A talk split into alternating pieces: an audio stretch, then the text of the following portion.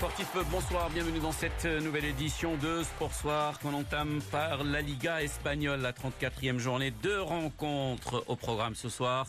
Levante contre la Real Sociedad et puis Séville contre Eibar, une 34e journée qui sera aussitôt suivie par la 35e puisque demain, l'Atlético Madrid 3e sera le premier des trois ogres de la Liga à jouer. Ce sera face au Celta Vigo.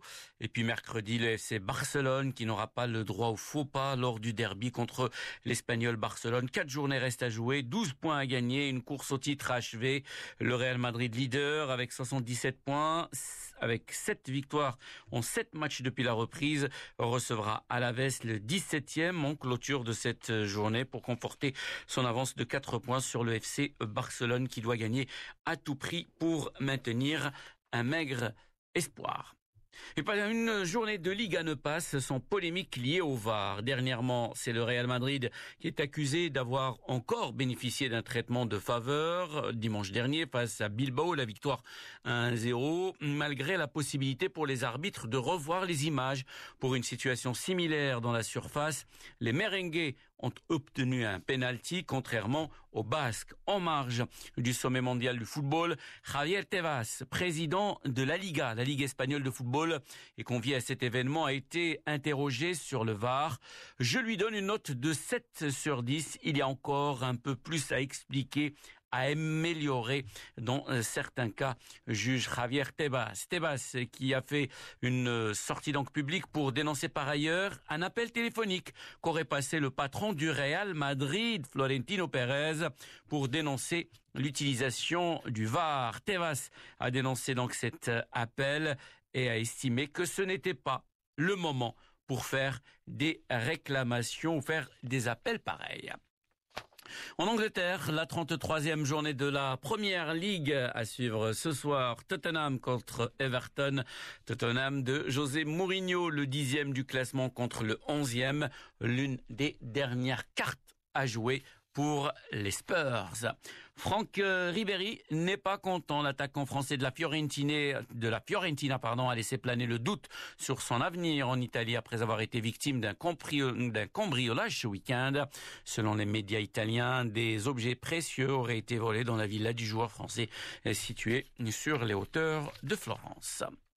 Après avoir passé plusieurs mois au Qatar où ils ont subi des interventions chirurgicales au sein du centre hospitalier Aspitar à Doha, l'attaquant du Raja Mahmoud Ben Halib et son coéquipier Mohamed Douik sont de retour au Maroc selon la page officielle des Verts sur Facebook. Les deux hommes sont arrivés aujourd'hui à Casablanca et doivent poursuivre le programme de réhabilitation sous la supervision du staff médical de l'équipe du Raja de Casablanca. Casablanca. Le marathon de Paris, une première fois repoussé au 18 octobre en raison de la pandémie de coronavirus, a été de nouveau décalé au 15 novembre. Ce nouveau report du marathon de Paris intervient après l'annulation le 24 juin des marathons de New York, euh, reporté au 1er novembre, et de Berlin au 27 septembre, deux des courses les plus prestigieuses du calendrier. Celui de Boston avait été de son côté reporté au 20 avril, au 14 septembre, avant d'être également annulé fin mai. Les marathons de Londres reportés d'avril au 4 octobre et Chicago au 11 octobre sont en revanche toujours maintenus. Une fois opéré du genou droit pendant le premier semestre 2020, Roger Federer, l'homme aux 20 trophées records en Grand Chelem et qui fêtera ses 39 ans dans un mois, d'ores et déjà annoncé qu'il ne ferait pas son retour sur le circuit dont la saison doit redémarrer en août après cinq mois d'arrêt forcé jusqu'en 2021.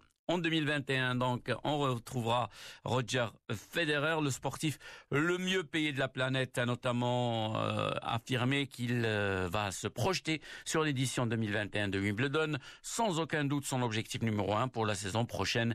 Clairement, un de mes gros objectifs, et c'est pour ça que je fais de la rééducation tous les jours et que je travaille très très dur, que je me prépare à faire un bloc de préparation euh, physique de 20 semaines cette semaine, c'est Wimbledon l'année prochaine. Wimbledon m'a tout donné, explique Roger Federer. C'est aussi le jour euh, pour moi pour regarder 17 ans en arrière quand tout y a commencé pour moi.